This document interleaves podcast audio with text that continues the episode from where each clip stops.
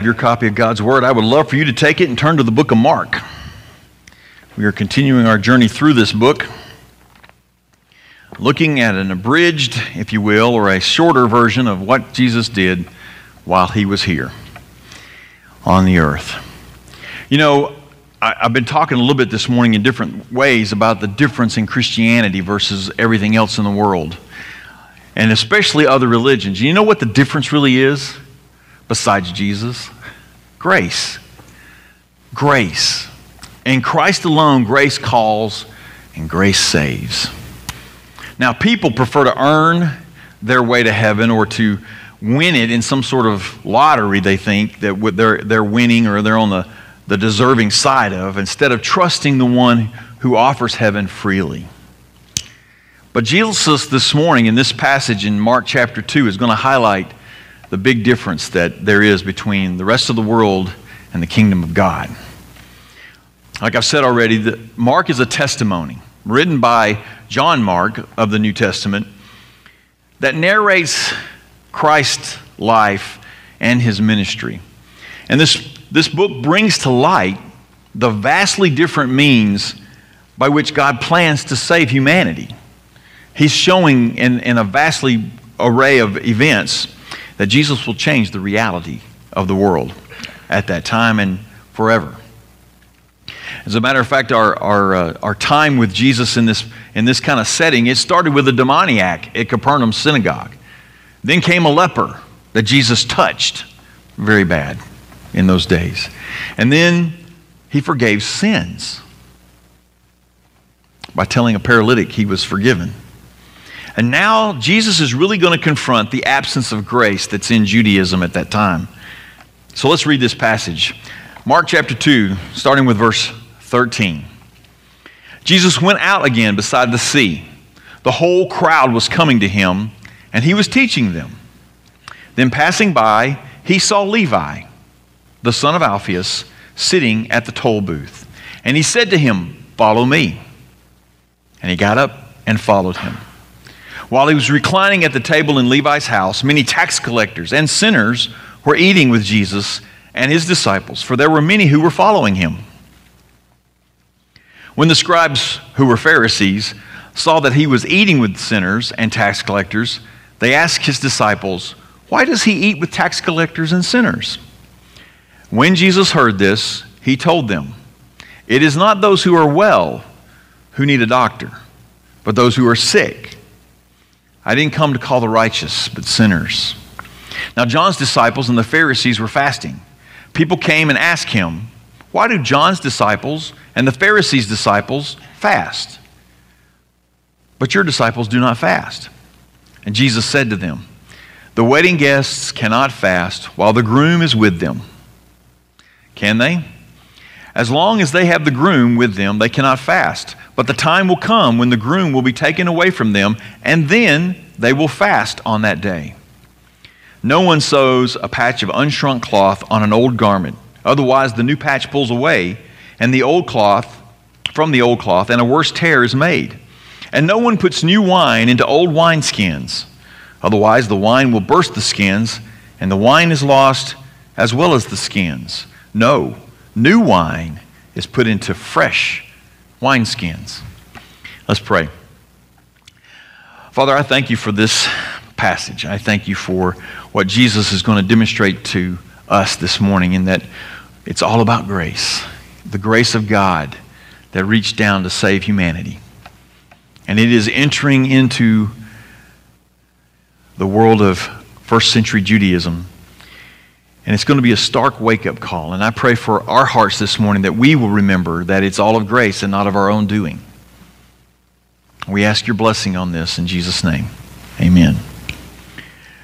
In this passage, Jesus really demonstrates that his gospel is a new revelation of the grace of God. That Jesus Christ brings a gospel of grace that crosses all former barriers to restoration.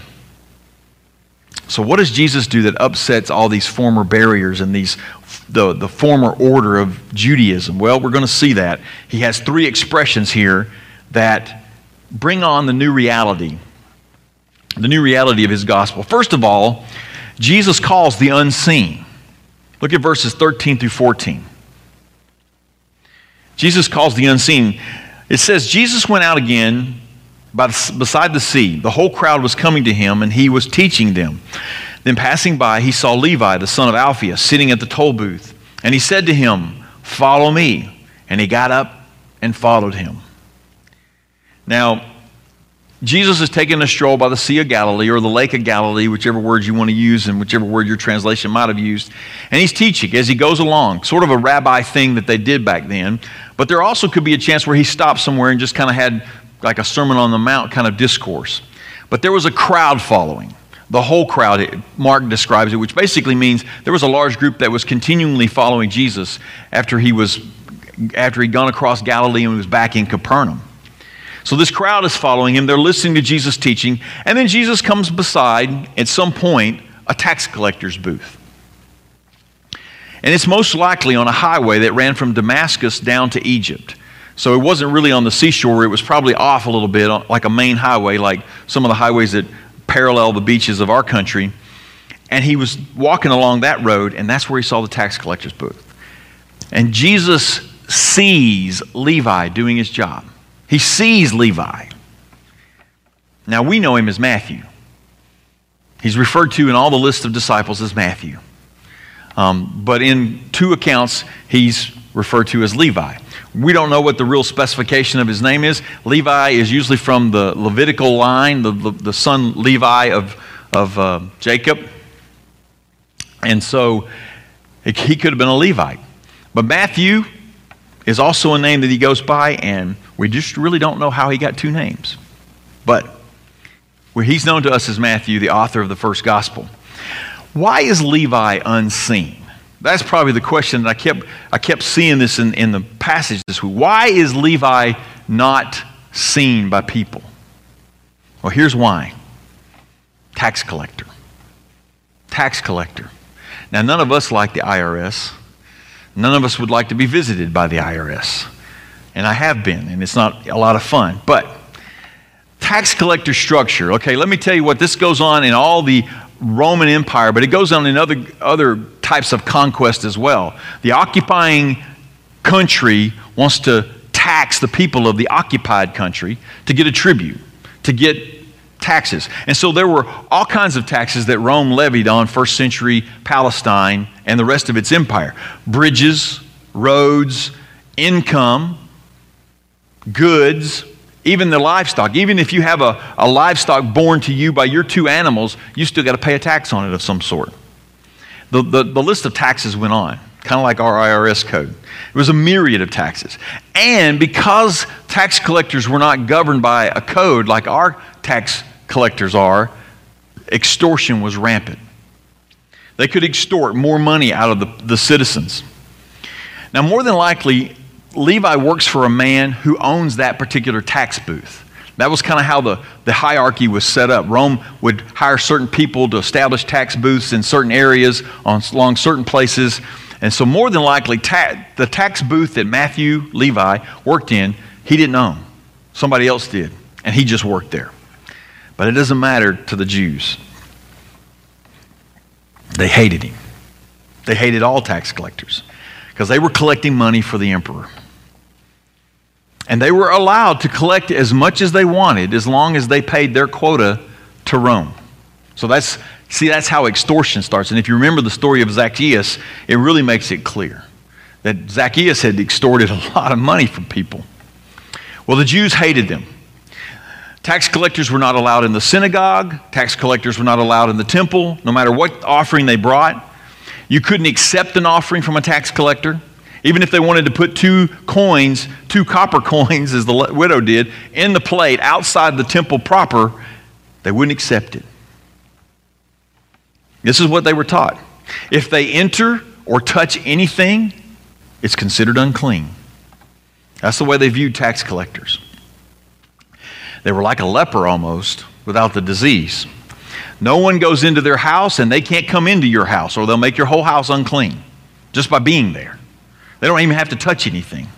I mean, it was the ultimate in taboo. Matter of fact, rabbis taught back then that lying to the tax collectors was okay with God. To get away from the extortion, to get away from, and we seem to think that too sometimes with the I R S, but getting away from the extortion and the abuse of the system, the rabbis would allow the Jews to lie to the tax collector. They were a separated group of people, kind of like collaborators to the enemy in a war. They were just viewed as traitors. And the Jews would outright ignore them, not talk to them. Even if they were paying taxes, they wouldn't talk and say anything to them. They were a hated group, even by their family. But, I love the buts, but Jesus saw him by grace. Jesus saw him sitting there collecting taxes, doing his job. And there's nothing that indicates that Levi or Matthew were, was extorting the people. Nothing indicates that. But they, he looked at him. Jesus selected him. Jesus chose him and called him from the life of a tax collector, the life of crime, to a new life of selfless service to the Lord Jesus Christ. See, I want you to understand something. Levi had probably never been befriended or chosen by anybody for a long time. Jesus looked past his crimes as a tax collector, whatever they were, and other crimes that he committed and sins, and he found a disciple. He found a disciple, and it was all by grace. Matthew wasn't some great tax collector that, oh, I need that guy on my team. No, he was probably just as bad as some of the others. Jesus called him, and Levi left all of Rome's gold laying there on the table, and I'm sure it was taken care of by the guards that are around, but he left it. He left the, he left the, the, the gold, the wealth, the security of a job for the Savior who would call him friend. And unlike the fishermen who could eventually go back to fishing, Matthew would never be able to go back to be a Roman tax collector, because then Rome considered him a traitor because he walked away. Jesus called Levi from an obscure tax collector to a prominent apostle of the gospel of grace. It's a great story. You know, have you ever been on the playground and as a kid and you didn't get picked for the team, or you were the last one picked for the team, or you got selected for a job or a project, or you weren't selected for, I mean, just that you can get the emotions that Matthew went through every day. Nobody talks to me. Nobody picks me. Nobody looks at me. Nobody interacts with me. I can't go and do my religion that I want to do. The key is always someone sees us and picks us. And someone saw Matthew and picked him. Christ Jesus chose Levi specifically, I think, because the Jews would never have chosen him. And the reason, I think, is what Paul talks about in First Corinthians chapter one. I'd ask you to turn there. First Corinthians chapter one. I want you to follow along. We're going to look at verses twenty-six through thirty-one, because those of us who believe in Jesus Christ, who have decided to follow Christ, we have been chosen like that, because the world wouldn't have chosen us necessarily. Paul explains and gives his perspective on this in First Corinthians chapter one, starting with verse twenty-six. He says, "Brothers and sisters, consider your calling. Not many were wise from a human perspective, not many powerful, not many of noble birth. Instead, God has chosen what is foolish in the world to shame the wise. And God has chosen what is weak in the world to shame the strong.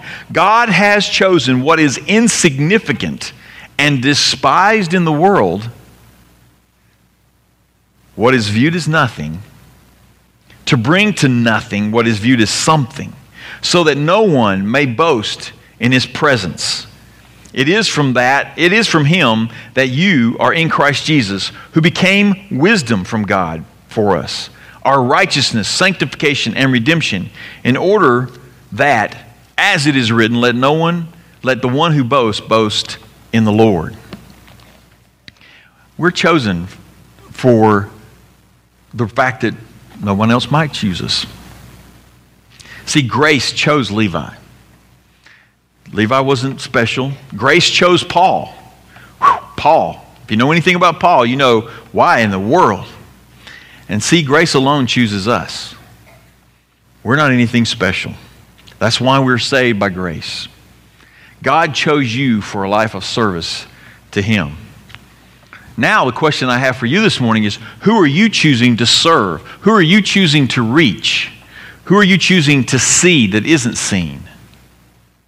What specific people are you ignoring with the gospel? And I'm here to tell you this morning, brothers and sisters, do not assume you know whether they'll accept the gospel or not if you have not talked to them. Do not assume they will not listen. That is not our job. Our job is not to decide who responds, but to just tell them the gospel of Jesus Christ. Present the Christ who chose you. Present the Christ who chose you from a sin-soaked life, and let the Holy Spirit do the rest. Tell them about Jesus and let the Holy Spirit do the rest. Look around you. Find someone that you think might not be seen by God, by others, and, and see them. And tell them Jesus forgives them. And tell them how he, they can be forgiven. Tell them that he loves them. Take time to see them, like Jesus saw Levi. So Jesus saw Levi. Even in eternity past, he saw him, and now he calls him. And now Jesus sees many like Levi and offers forgiveness. That's point number two this morning. Jesus connects with the unforgiven. Look at verses fifteen through seventeen. While he was reclining at the table in Levi's house, many tax collectors and sinners were eating with Jesus and his disciples, for there were many who were following him. When the scribes who were Pharisees saw that he was eating with sinners and tax collectors, they asked his disciples, "Why does he eat with tax collectors and sinners?" And when Jesus heard this, he told them, "It is not those who are well who need a doctor, but those who are sick. I have, I didn't come to call the righteous, but sinners." You ever notice when a person gets saved in Scripture, he tends to invite strangers into his home? You ever noticed that? Zacchaeus did it. I mean, it's just, it just seems to be a common thing. Let's throw a party and celebrate the fact that I have been forgiven. I have found the Savior. I have found the Messiah. And he's doing that. Levi does that. He throws a party. Jesus is there. And Levi invites all his tax collector buddies. Everybody from the I R S came. No, I don't know if it was everybody. But everybody was invited. And he invited other sinners. Now, let's look at that term a second, because Mark is using current vernacular. He's not trying to help us create two categories of people, but he's using what the vernacular was used, the words were used back then by the Pharisees and all, so that we, the readers can know what they're talk, he's talking about. Sinners, though, in that use would be those who are obviously breaking God's law. So, people who commit adultery, prostitutes, people who have murdered, thieves, thugs, all those kind of people probably were associating with the tax collectors, and the reason is because none of them were seen by the Jews. None of them were seen by the Jewish religious establishment. They were all kind of pushed together. Even if they weren't of the same crime family, they were definitely pushed together. So that's who the sinners are. That's, the tax collectors are obvious. These would be moral violators of the Torah in the, in the Pharisees' eyes, and the Pharisees despised them. They even had oral law set up against them. And in this social context, Jesus, a rabbi, see, the Pharisees were beginning to recognize Jesus as a rabbi, a teacher, someone to be respected a little bit. So Jesus, as a rabbi, he should avoid contact with all these people. I mean, the disciples were probably just common people, common Israelites, um, but they were still common people to the religious elite back then. But these scribes of the Pharisees, these are the ones that we've learned about already that teach the law, but they really don't. They teach writings about the law. They teach what some rabbi wrote many years before, or what some rabbi said, and it's an oral pass down of tradition. They didn't. Everybody back then didn't walk around with a Bible in their hand or twenty Bibles at their house. They, they just had to depend on what was taught at the synagogue. The Pharisees were always putting up what I would call boundaries around the law of God. Now, let me give you a little history on the Pharisees. It started after the exile and when they came back from Babylon and Assyria and, and, and Persian Empire. They came back to Palestine, back to the Promised Land. These people were leaders and priests, and they were, they were, they were, their, their intentions were meant well-meaning. They meant to keep the law protected. They knew that they had been exiled because they had disobeyed God's law. So they were going to put up fences around God's law to protect people from accidentally breaking God's law. Well intended, but unfortunately over the years, these regulations to keep people from breaking the law became their own law. They became their own sense of rules that everybody had to obey. And we're going to confront some of those later when Jesus talks to them, not today, but later on. And so anybody who violated their verbal, oral rules and regulations, the Pharisees despised and labeled them sinners, tax collectors, whatever. Anybody who spurned their rules, they were labeled. And they were called sinners. But Jesus didn't see them that way.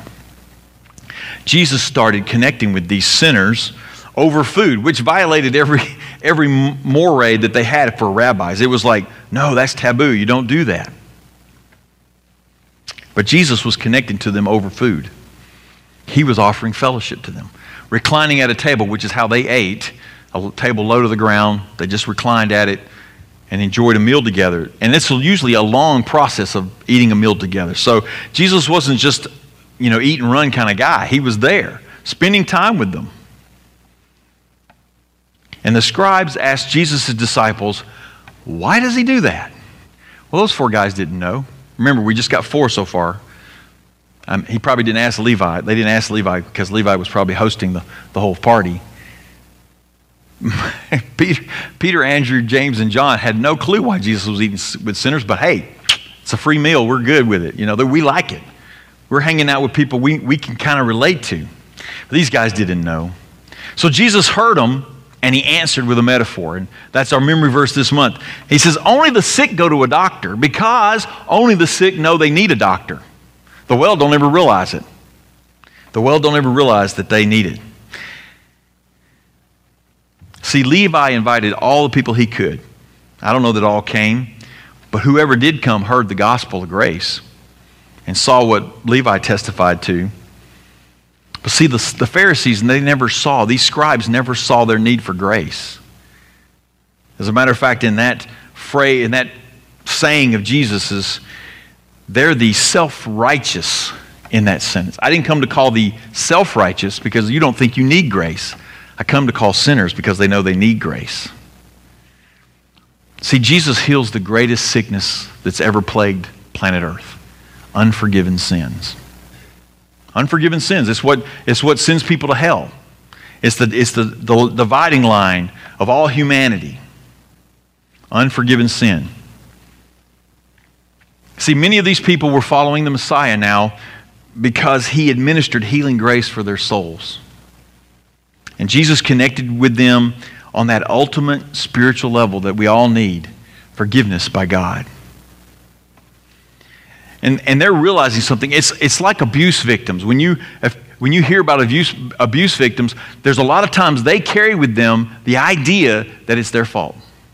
And when they finally realize it's not their fault that they were abused, you should see their face. It lights up. Their, their, their, the guilt comes off their shoulders. You can almost see it.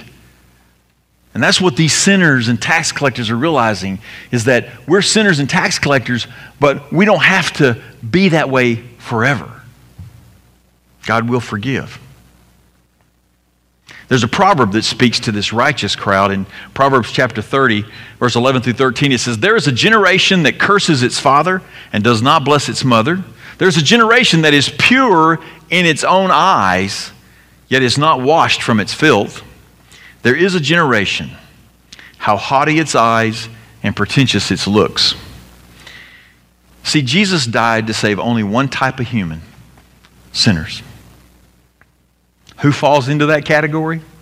Everybody. For all have sinned and fallen short of the glory of God. We're all sinners. No one is righteous, no, not one. All of humanity at birth is sick with the disease of sin. The only remedy is forgiveness by God and God alone.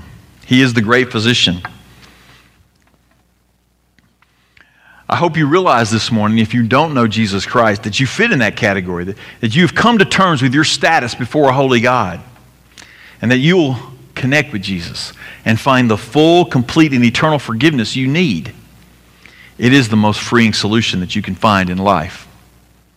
Those of us who have been connected to Christ, who are born again, are you reaching out to those who have not found forgiveness and showing them forgiveness? That's what we're called to do. That's what he called Levi to do, be an apostle and a messenger. See, those of us who are forgiven by Jesus Christ, we're not better than anybody else. We're not better than those who still suffer under the weight of guilt. We who are forgiven are just beggars that found some bread, and now we're supposed to tell other beggars where to find that bread. So tell someone. Jesus connected with the sinners and the unforgiven. We should too. So Jesus called the unseen, Levi. He connected with the unforgiven, the tax collectors and sinners. And now he's got to instruct the religious leaders in some new truth here. Point number three, Jesus corrects the unawakened, unawakened. Verses eighteen through twenty-two.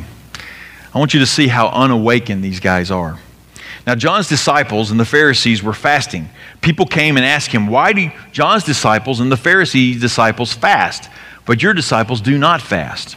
And Jesus said to them, the wedding guests cannot fast while the groom is with them, can they? As long as they have the groom with them, they cannot fast.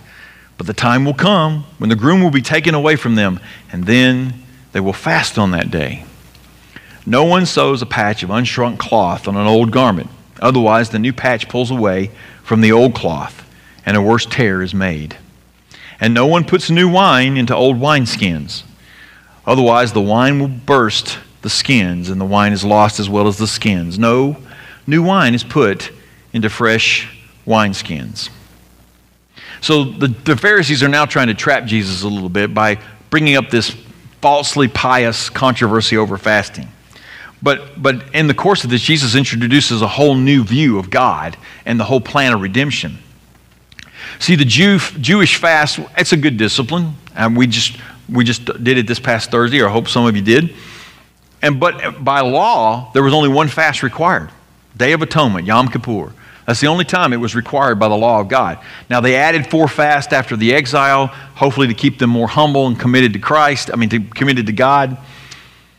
And then now the Pharisees, at this point in, in, in first century Palestine, they, the Pharisees fasted twice a week, usually Mondays and Thursdays. Who would have known? There was no requirement except their requirement. And, and to be honest with you, brothers and sisters, fasting is not the issue here. They're using that as trying to dig and trap Jesus.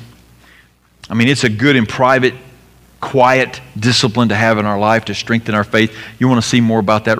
Look in Matthew chapter six. See, they wanted to quarrel with Jesus over traditions. They wanted to quarrel with Jesus and pick a fight over their pride and their position as Pharisees or scribes of Pharisees. So Jesus addressed their concerns with three illustrations he gives. These are three illustrations from real life. The sad part is they won't understand any of this. But we're going to try to understand it this morning. Jesus changes everything they understood about the old covenant because he's ushering in a new covenant, which we just talked about during the Lord's Supper. First of all, he uses the wedding example. They're not going to fast during the wedding ceremony when the bridegroom is there because it's celebration time. It's not a time to mourn. It's not a time to be sorrowful. So that's what he's the first one. And they miss the fact that who is the bridegroom in this metaphor? Jesus is the groom. He's the person that is special. Now, Old Testament Messiah prophecy doesn't use the, the connection of bridegroom and Messiah together per se, but they talk of a wedding banquet in Isaiah twenty-five. And his presence with the sinners and tax collectors, I mean, imagine what they're hearing for the first time. You are can be forgiven. They're celebrating. They're celebrating. So there's no reason to fast. Now, Jesus says when he's gone, his followers will fast. And today we celebrate his life on planet Earth and what he did for us with a fast, looking for his next coming. But that's what we do. But the Son of God was on earth, at, on, on earth was a time of high celebration, not a time to fast. The second one is he uses this sewing old cloth on, or new cloth on old garments. Um, and if you don't know anything about sewing, like me, then it, it doesn't, you're just kind of like, okay, I guess so. But Jesus is speaking more generally about the age, the new age of fulfillment of the prophecy of redemption. Okay? He's wanting to communicate that there is a new age present, an age of fulfilling all the prophecies about the Messiah. See, they didn't, they didn't see, these guys didn't see anything wrong with their interpretation of God's law and their boundaries and regulations they'd set up around it. They didn't see anything wrong with their interpretation and their form of atonement for sin. They didn't see anything wrong with it. They thought, works for us. We're happy with it. So they're trying to make the old covenant ways, the things in, in, in Genesis through Leviticus and Numbers and Deuteronomy, all that, they're trying to make that fit over what Jesus is here to do, and it's just not going to work. They're trying to make the old covenant laws and sacrifices fit the new kingdom of God, which Jesus announced that he was here to teach about. It'll just make things worse. See, the gaping hole in the old way is the fact that sins, future sins were never forgiven by the old way of atonement.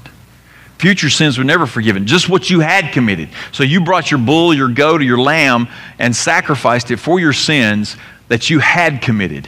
You couldn't do a preparatory or a, a, a preemptive sacrifice. Future sins were not forgiven. So no matter how much fasting, no, much, how matter, no matter how much sacrificing, segregating, no matter how much good deeds they did, they could never take care of future sins.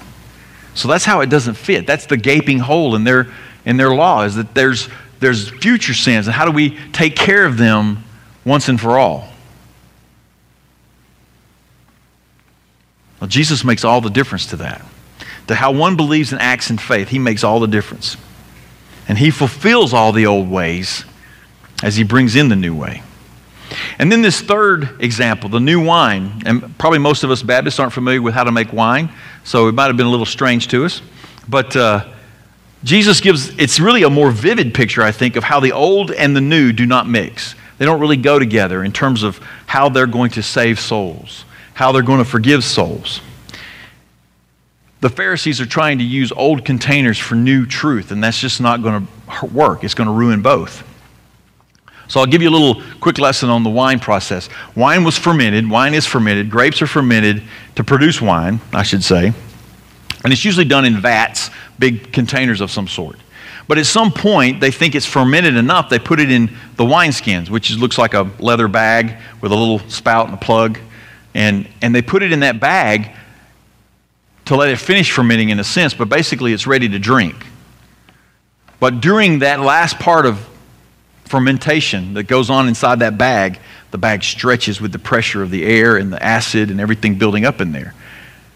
Well, new wineskins are flexible. Old wineskins are not. Um, sort of like my, my ligaments and my bones as I get old. They're not flexible anymore. So that's the process. Well, Jesus is illustrating that the grace of the gospel does not go in a prejudicial, condemn, condemnatory heart. That the, the, the gospel of grace doesn't fit in their old covenantal legalistic minds. It just won't fit because it's of grace. It needs new hearts to go into, which we, we, we know from the Old Testament, God's going to change their heart. New hearts can accept the grace offered in Christ. But these Pharisees are just ignorant of the new covenant. They see and hear, but they do not perceive or understand what Jesus is talking about. There's a new covenant coming, the new age of fulfillment. Now, thanks be to God that we've understood this, that by the Holy Spirit, we've grasped the gospel of grace with open and receptive hearts to receive from him forgiveness, because salvation is from the Lord. You know, all the gospels quote a version of this passage from Ezekiel twelve two. Son of man, you will live in the midst of the rebellious house, who have eyes to see, but do not see, ears to hear, but do not hear, for they are a rebellious house. And Jesus is already beginning to point that out with these illustrations. Jesus came to change hearts to hear his message, not try to fit his message in old hearts. He corrected them but they wouldn't hear it. See, many people today think they've got this, this afterlife thing figured out. They, they know what's coming next. They know what happens after this. They've got it figured out. Yet most of them have no historical or evidential or credible basis for their version of eternity. They have nothing really to base it on.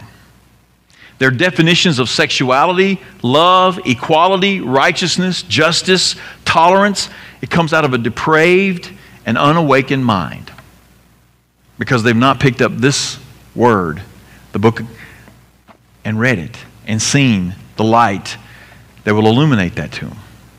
But we do. As believers in Christ, we've seen what Jesus has done for us.